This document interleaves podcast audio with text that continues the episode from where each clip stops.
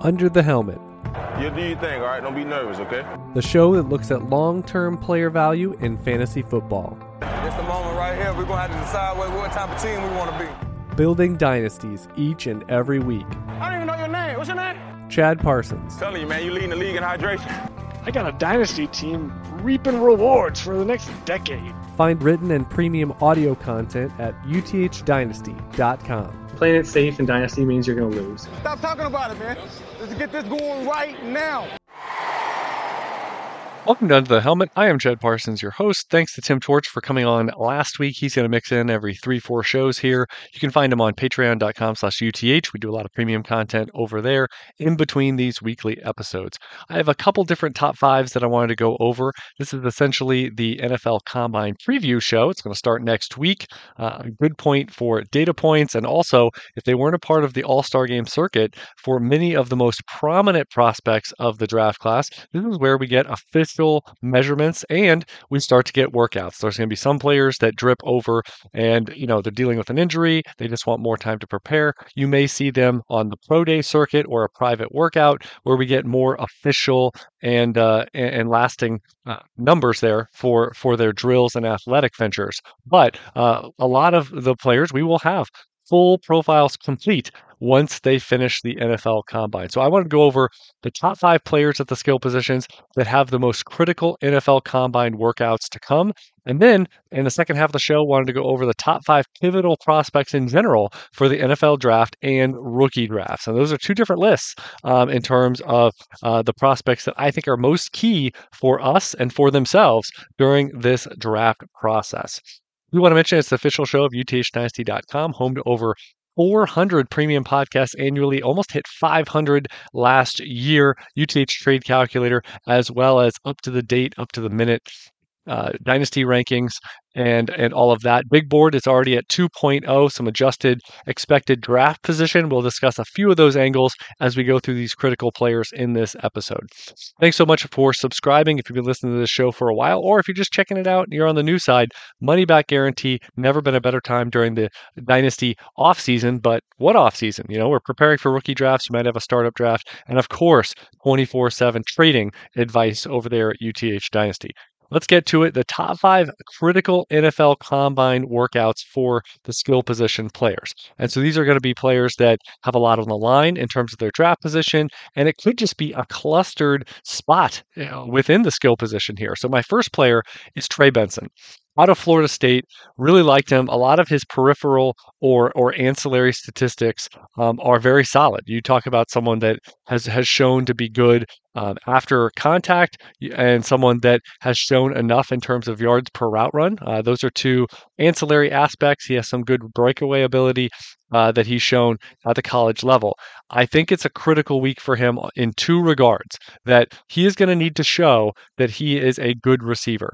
And again, in college, did not do enough in terms of the UTH model for prospects, because Trey Benson, 36% receiving score, and of guys that are right now in that potential top 100 or day two mix, no round one guys projected for the running back class this year, but in that day two mix, and there's, you know, 5, 6, 7 guys that could go day two. We're not going to get that many. Maybe it's 4, maybe it's 5, but Trey Benson has the lowest, and easily so, lowest receiving score of that group. So that's his concerning bugaboo spot. So I want to see him catch the ball. I want to see him look comfortable in that regard in a new environment. The other aspect is he's a bigger back, prototypically sized. You'll love to see that. 210 plus pounds projected for him for his official weigh-in. But we need to see confirmation that he's a good athlete. So Trey Benson is definitely one where he's trying to be potentially running back 1. Maybe he's running back 3 or 4, you know, or 5 in a worst case scenario. And that difference between getting into round 2 versus one of the last picks of round 3, and I think that's the general range here for Trey Benson, that's critical. That's critical for landing spot. That's critical for the pecking order of the position. And so for Trey Benson, one that, again, I want to see more receiving ability. He barely scraped over the age baseline for running back only market share once in his college career, and I just want to see that. Plus, at 210, 215 pounds, he hasn't he has a possibility to put up something in the 4.4s, which would be very impressive. I think the expectation for some of the backs around him are gonna they're just gonna breeze their way to 4.4s. Blake Corum, with the max speed I've measured for him, that should be a relative breeze for him. We're not going to get a workout for Jonathan Brooks. Bucky Irving is going to test well. Audrick Estime is going to work out pretty well. And so again, I think that Trey Benson has much to gain, and he has a little bit to lose as well, you know, if he doesn't run all that well. Number two for critical NFL combine workouts, and I'm going to go with a pretty obvious one, which is Braylon Allen, Wisconsin running back. He's another one in this bucket of the top 4, 5, 6 running backs likely off the board come late April. And for Braylon Allen, he's been largely discussed for UTH on the Devy side, the collegiate prospect side, since he got into college. We're talking about the youngest player in my, from what I've seen. Maybe there's a defensive player or something, but 20.7 years old for Braylon Allen for week one. Can't drink. He's going to play some NFL games and still not be able to legally drink. And so that's going to be huge in terms of his age spectrum. Frankly, when you get down to 21.0, and you're just like, well, this guy's crazy young, Brandon Cook style. But now, I mean, Braylon Allen at 20.7 is rewriting the age spectrum. And he has a 98% rushing score. Now, the biggest question when you get a big back like this, 6'2", 235, maybe 240, I would love to see, and the thing I've talked to a lot of times about these huge backs is they can trim down and still be prototypically sized or what we want, and yet they can run a faster time. They can be more elusive. So what Braylon Allen's going to play at in the NFL is a question mark. What's his official weigh-in going to be? Is he going to, not artificially, but is he going to trim down and get in the quote-unquote best shape of his life for these workouts? And again, I have a little bit of pause in terms of saying of what's going to happen for his workout, just because I don't have any data points of him having a 21 plus mile per hour max speed on any of his breakaway runs in college. And the way you don't have any, so when someone's in the 20s, they could run, their odds of running in the 4.4s are pretty low or minimal, but 4.5s are in play, but you wouldn't rule out something in the 4.6s. So for Braylon Allen, and one thing I've talked about, this is AJ Dillon. These are backs like that they can measure, you know, the 40 time fine, but I want to see his burst. I want to, you know, go back to the tape, and part of this process over the next couple of months is going to be with these running backs looking at their burst. And I have concern, you know, I've done some measures. I have a couple different ways that I'm going to be utilizing that. And he does not have the same burst. I mean, this is an obvious report, but the same burst as Jonathan Brooks or as Blake Corum that I've measured in the class. Amani Bailey is another one out of TCU that I've measured his burst. And Amani Bailey, just as a point of reference, is someone that I have a similar max speed as Braylon Allen, but Amani Bailey has a better burst, the first 5-8 yards of a carry in a straight line scenario. So Braylon Allen, the burst is a bit of a concern. I do wonder if this is going to be an AJ Dillon type situation. Now, is he a better version, worse version, the same, but just a supersized back that we end up having questions about in terms of just being more of a plotting back. That is within the spectrum of outcomes here. Now, again, I like Braylon Allen quite a bit. This is not me, but I do think it's a critical workout for him. He has a 63% receiving score. You'll love to see that. And like I said, I mean, if it helps him in terms of burst, in terms of his athletic ventures in the combine and his long speed, then if he weighs in at even 228 pounds, 230, that's still a very big frame, and one that you start doing speed scores on that, and it's going to look far better. Now, his breakaway score is fine. It's in the 43% range in college, which is percent of yardage that were on runs over 15 yards. So again, I don't have huge concerns, but I do think Braylon Allen has the potential to be running back one off the board. But I also think if he's viewed by the NFL as more of a plotter, we could see him drift. Round 4 is not out of the question, but round 2 versus round 3 is a vital zone and a competitive zone here for the 2024 running back class. Number 3 in terms of critical NFL combine workouts, Adonai Mitchell, A.D. Mitchell of the wide receiver core here, out of Texas. And he is one that is fading a little bit. Expected draft position was in the late 20s. Now it's in the mid 30s. So that round one versus round two line for someone like AD Mitchell is huge because if you don't have an elite profile, day two guys, we really shouldn't care about you that much. AD Mitchell does not. He has a 57% production score. You love that he's going to be younger than 22 years old, but look at some of the parts of his profile. Like he's already, BMI of 24, and no, that's not a big deal, but it is a small factor for these wide receivers, less so than tight end and running back, some of these physical stature things. But for AD Mitchell, I don't know if he's going to test really well for his frame. 198 pounds, and we'll see if he weighs in over 200. But a lot of guys are going to straight burn. Troy Franklin, Brian Thomas, Rome Odunze is going to test well. Malik Nabors for sure. We'll see about Marvin Harrison Jr. And Xavier Leggett, for example, a few others, Xavier Worthy. So AD Mitchell, he could easily get left behind in terms of what his workout is going to be. So I think for AD Mitchell, someone that doesn't have the prototypical production you would look for. And I mentioned for Dynasty, round one versus round two with a okay profile, as AD Mitchell has, that is huge to get the first round pedigree, because first round pedigree means largely you turn a blind eye to the blemishes they have in their production. So he has them, and when he gets round two, or if he gets round two and he doesn't have a monster workout and become one of those quote unquote NFL Combine risers, then you're going to be in a spot where it's tough. It's going to be tough to have him as a target player. You hope he's going to be a distraction player in rookie drafts. You actually hope that others end up drafting him somewhere in the top 15 or 20, because we're going to be shying away, because round two plus that risky profile is a recipe for disaster. And it's a recipe for a pick that largely gets wasted in Dynasty. Number four, in terms of the critical NFL Combine workouts, and I think it's almost a tie between two wide receivers, but I'm actually going to go with Xavier Leggett.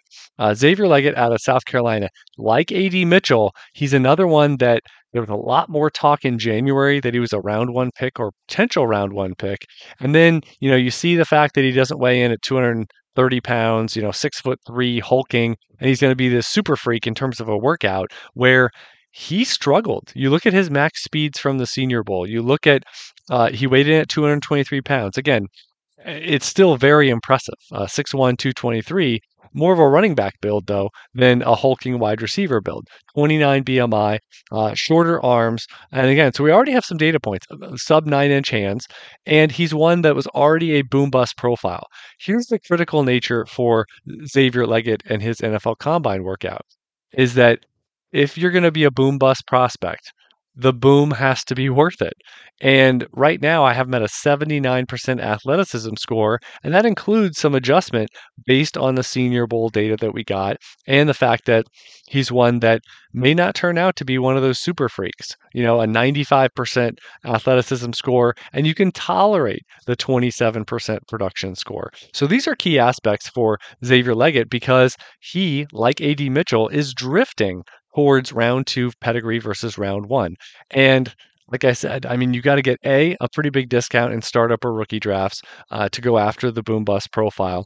And that's assuming he doesn't get round one. He's going the wrong way. It's like trains, planes, and automobiles. You're going the wrong way. And then Xavier Leggett asks, well, how does he know where we're going? Great question. Xavier Leggett, where are you going? And more likely now it's round two than round one. So he really needs to turn things around. And honestly, he could have been off this list just because it may not be critical. The die might already be cast. The door might be shut here, because all the NFL teams already saw him at the Senior Bowl. So a workout that boosts his athleticism and that sort of rarity expectation, might not even matter that much at this stage of the game. And finally, number 5 for critical NFL Combine workouts, Brock Bowers. This is one where, you know, everyone's seen the picture by now, or most people have seen the picture by now, of Brock Bowers hanging out with Rob Gronkowski and just looking like the little brother. And they're different creatures. They're almost different species. They both play tight end. But, you know, Gronkowski, a true two-way guy, a blocker, aficionado, someone that really helps out in the ground game, can pass block, you know, do all these big things. And Brock Bowers, largely an offensive weapon, if you will. Not that he's opposed to blocking, not that you can't use him in that way, but he may be a guy that does not see his hand on the ground or plays plenty in the slot. His landing spot is going to be key. Now, what I will say about the workout, because I've seen, you know, he's a top 5 player in this class. He's not going to get outside the top 8 to 10 back in January. Since in the last couple of weeks, where a lot of NFL media, when they're, you know, covering intensely the NFL postseason, that's complete now, that they're turning to NFL mock drafts and a lot more NFL draft discussion. We've seen a lot more of Brock Bowers in the early teens and, you know, not getting out of the top 16, 17, 18, but we're seeing more. And he's been drifting down just a little bit. So a lot of the, you know, he's going to go 5 to the Chargers. He's going to be gone by, you know, easily inside the top 10. I'm seeing more of the non-top 10. And it's not a huge deal. Again, round one tight end is a round one tight end. You'd rather have them go higher. But historically, there's not a massive deal on if you go 9 versus 15 versus 21.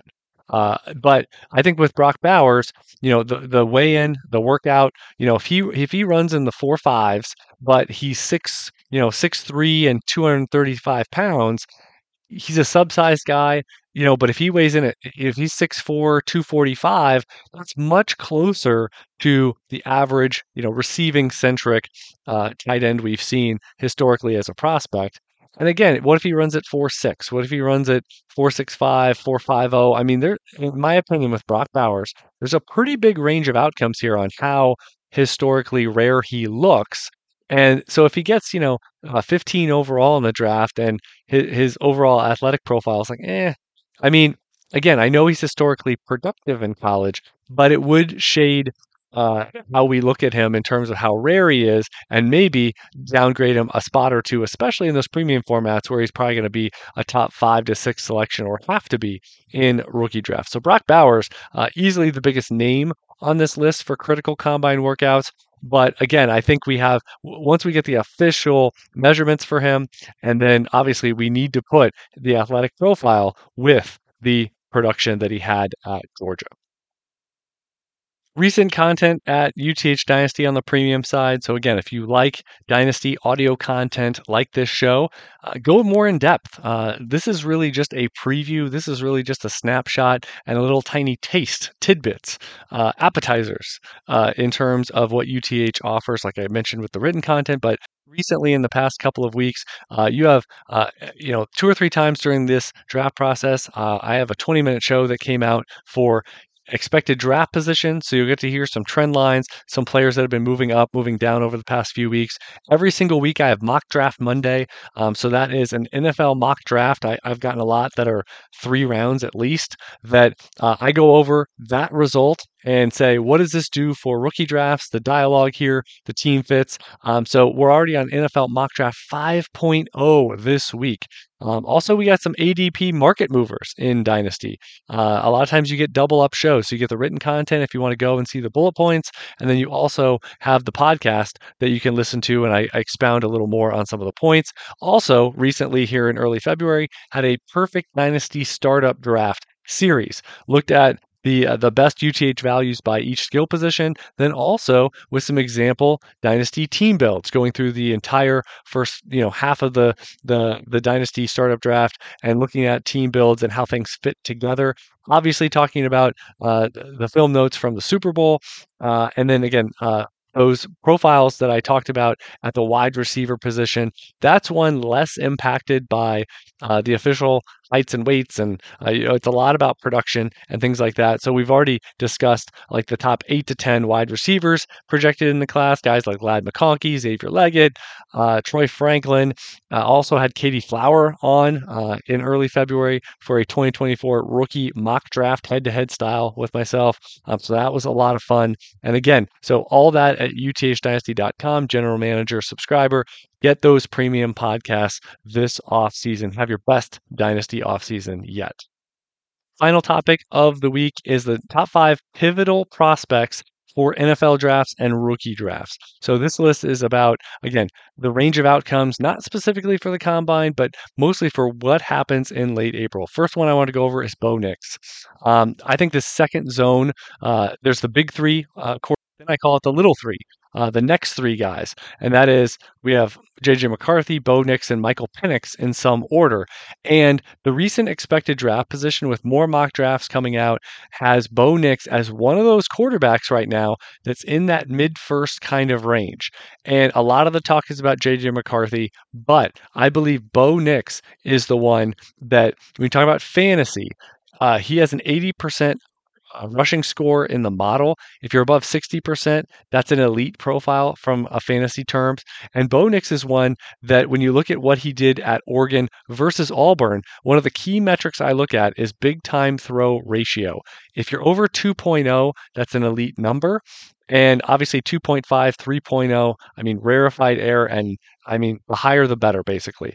Well, Bo Nix was 1.2, that ratio, at Auburn. So that's a barely draftable, what are you doing? Hopefully things change, better luck next time type number. And if you remember Bo Nix at Auburn, I mean, he was a huge prospect, a big name going into college, and he pretty much worked his way off the NFL draft and dynasty radar, with his play there at Auburn. Clearly looking like a day three guy. Let's shift to Oregon. 2.8 is his ratio at the time in Oregon. So an elite player at Oregon. So you see the development there, basically a tale of two halves of his college career. So Bo Nix, the Oregon prospect, definitely looks like a first-round pick, top half, maybe top 10 player. But he's not really discussed much in that way. Now, the good news is, in the top 16, after that first, zone of the top 3, 4, 5 picks, you have a nice cluster of teams inside that top 16. Between 10 and 16, you have a bunch of teams that could easily either trade up or sit right where they are and draft a quarterback. So it's a huge, and I think Bo Nix also, with that elite profile on the rushing end, he has the potential to go in the top 7 or 8 of Superflex drafts if he gets that kind of draft position, unless he's overtly blocked. Let's say the Vikings bring back Kirk Cousins, and then they also draft Bo Nix, but it's like a 2-year deal with Kirk Cousins. That wait and see would probably push down Bo Nix to the late first, or maybe even early second. But if he gets one of those open opportunities, say it's with Denver, say it's with the Raiders, some opportunity like that, Bo Nix is one that, again, he could not get the draft position, but if he gets a job and the position, and I think that's in play for him within the spectrum of outcomes, we are talking about a rushing-centric guy, a guy, frankly, of the top, potential first-round picks at quarterback. Only Jaden Daniels has a higher rushing score, and that translates well over to fantasy floor and the fantasy ceiling. The next pivotal player for NFL drafts and rookie drafts, Michael Penix. Wide range of outcomes. I was actually talking with a friend of mine who's a big Giants fan, and I saw a mock draft with Michael Penix, who's been fading, but he was going to the Giants in that mock draft early in the second round. And he said, I would love that. I would absolutely love the Giants, as he's not a big Daniel Jones fan, and I would imagine many Giants fans are not Daniel Jones fans, or with that contract albatross around their collective franchise necks. But Michael Penix is one that he's fading in the draft, and I think he's a pivotal player because a month ago, let's rewind, and the talk was, he's QB4, and he's going to go in the top, half of round one. Well, now expected draft position, 36. So with Michael Penix falling, he really has to collect a good landing spot there to keep his Superflex rookie draft stock alive. I think that's one of the critical elements here. When you look at those, and I do think the first half of round two is where some of these teams, if they don't get the look they want, or with McCarthy, Nix, and Penix, if they don't have a high enough grade on these guys, that's when they might see if one of them, like Penix right now is the projected guy, falls to that range. Maybe it's round two, maybe it's round three, they go with Spencer Rattler. So just because a team passes in round one, obviously, like Will Levis, it's not a great sign. If all these teams have a look at Penix in the top 16, they say no, and then someone circles back in the 40s and selects Michael Penix. So I just think with Michael Penix, he's not an elite prospect because he's lagging in the rushing score. I don't think that's going to be a big element for him in the NFL at all. So he's got to be diabolically great, capital G great as a passer. But this fading expected draft position behind McCarthy, behind Nix is very concerning. And so if you say he's not going to get round one pedigree, or especially he's not going to get top 16, then you say, well, he has to gain a good landing spot that he can see time early as a starter. And by that point, there may not be that many fits for him, for his peg to fit in that hole, because again, a lot of them may have already been addressed in the top 16, plus with good enough outcomes in NFL free agency. Next, third most pivotal player here for the NFL draft and for rookie drafts, Jonathan Brooks out of Texas. Running back, he's not going to work out. He has an injury, unfortunately. And so this worries me a little bit because we're talking about someone that when you don't work out and you're coming off an injury, there's a wide range of outcomes. What if the recovery does not get you all the way back to peak powers? I really like Jonathan Brooks, the profile. He's young. He's a well-rounded. He's over 60% in projected athleticism and then confirmed rushing and receiving scores. When you look at yards per route run, when you look at his yards after contact per attempt, he pretty much, strong / elite in a lot of these areas. And so, and also it's a highly competitive zone here between Blake Corum, Trey Benson, Jonathan Brooks, Braylon Allen, Bucky Irving. That would probably be the big five of who could go in the top 50 to 75 of the draft. I think that's the list. And so, Jonathan Brooks, the early mocks I saw with him in January were with him as running back one. And I'm seeing that less and less. Now, part of that could be out of sight, out of mind. He's not going to be someone that can potentially rise with his workout, but and he's one that he may not be ready week one. And certainly his year one could be affected because he's just not ready. He can't be a part of rookie mini camps. He can't really be a part of training camp. It's going to be a slow burn getting him incorporated. Now, the speed, the athleticism, the burst, a lot of the ancillary data point to a high-level player. So I'm standing by him, but it is a little more worrisome, and you've got to be very fervent with your analysis of on-field speed and max speed and explosion, measure some acceleration, all these things, because we are not going to get the confirmed speed score and things like that with Jonathan Brooks. But he's absolutely critical because that Dallas landing spot in the late second for one is going to be one that sits out there.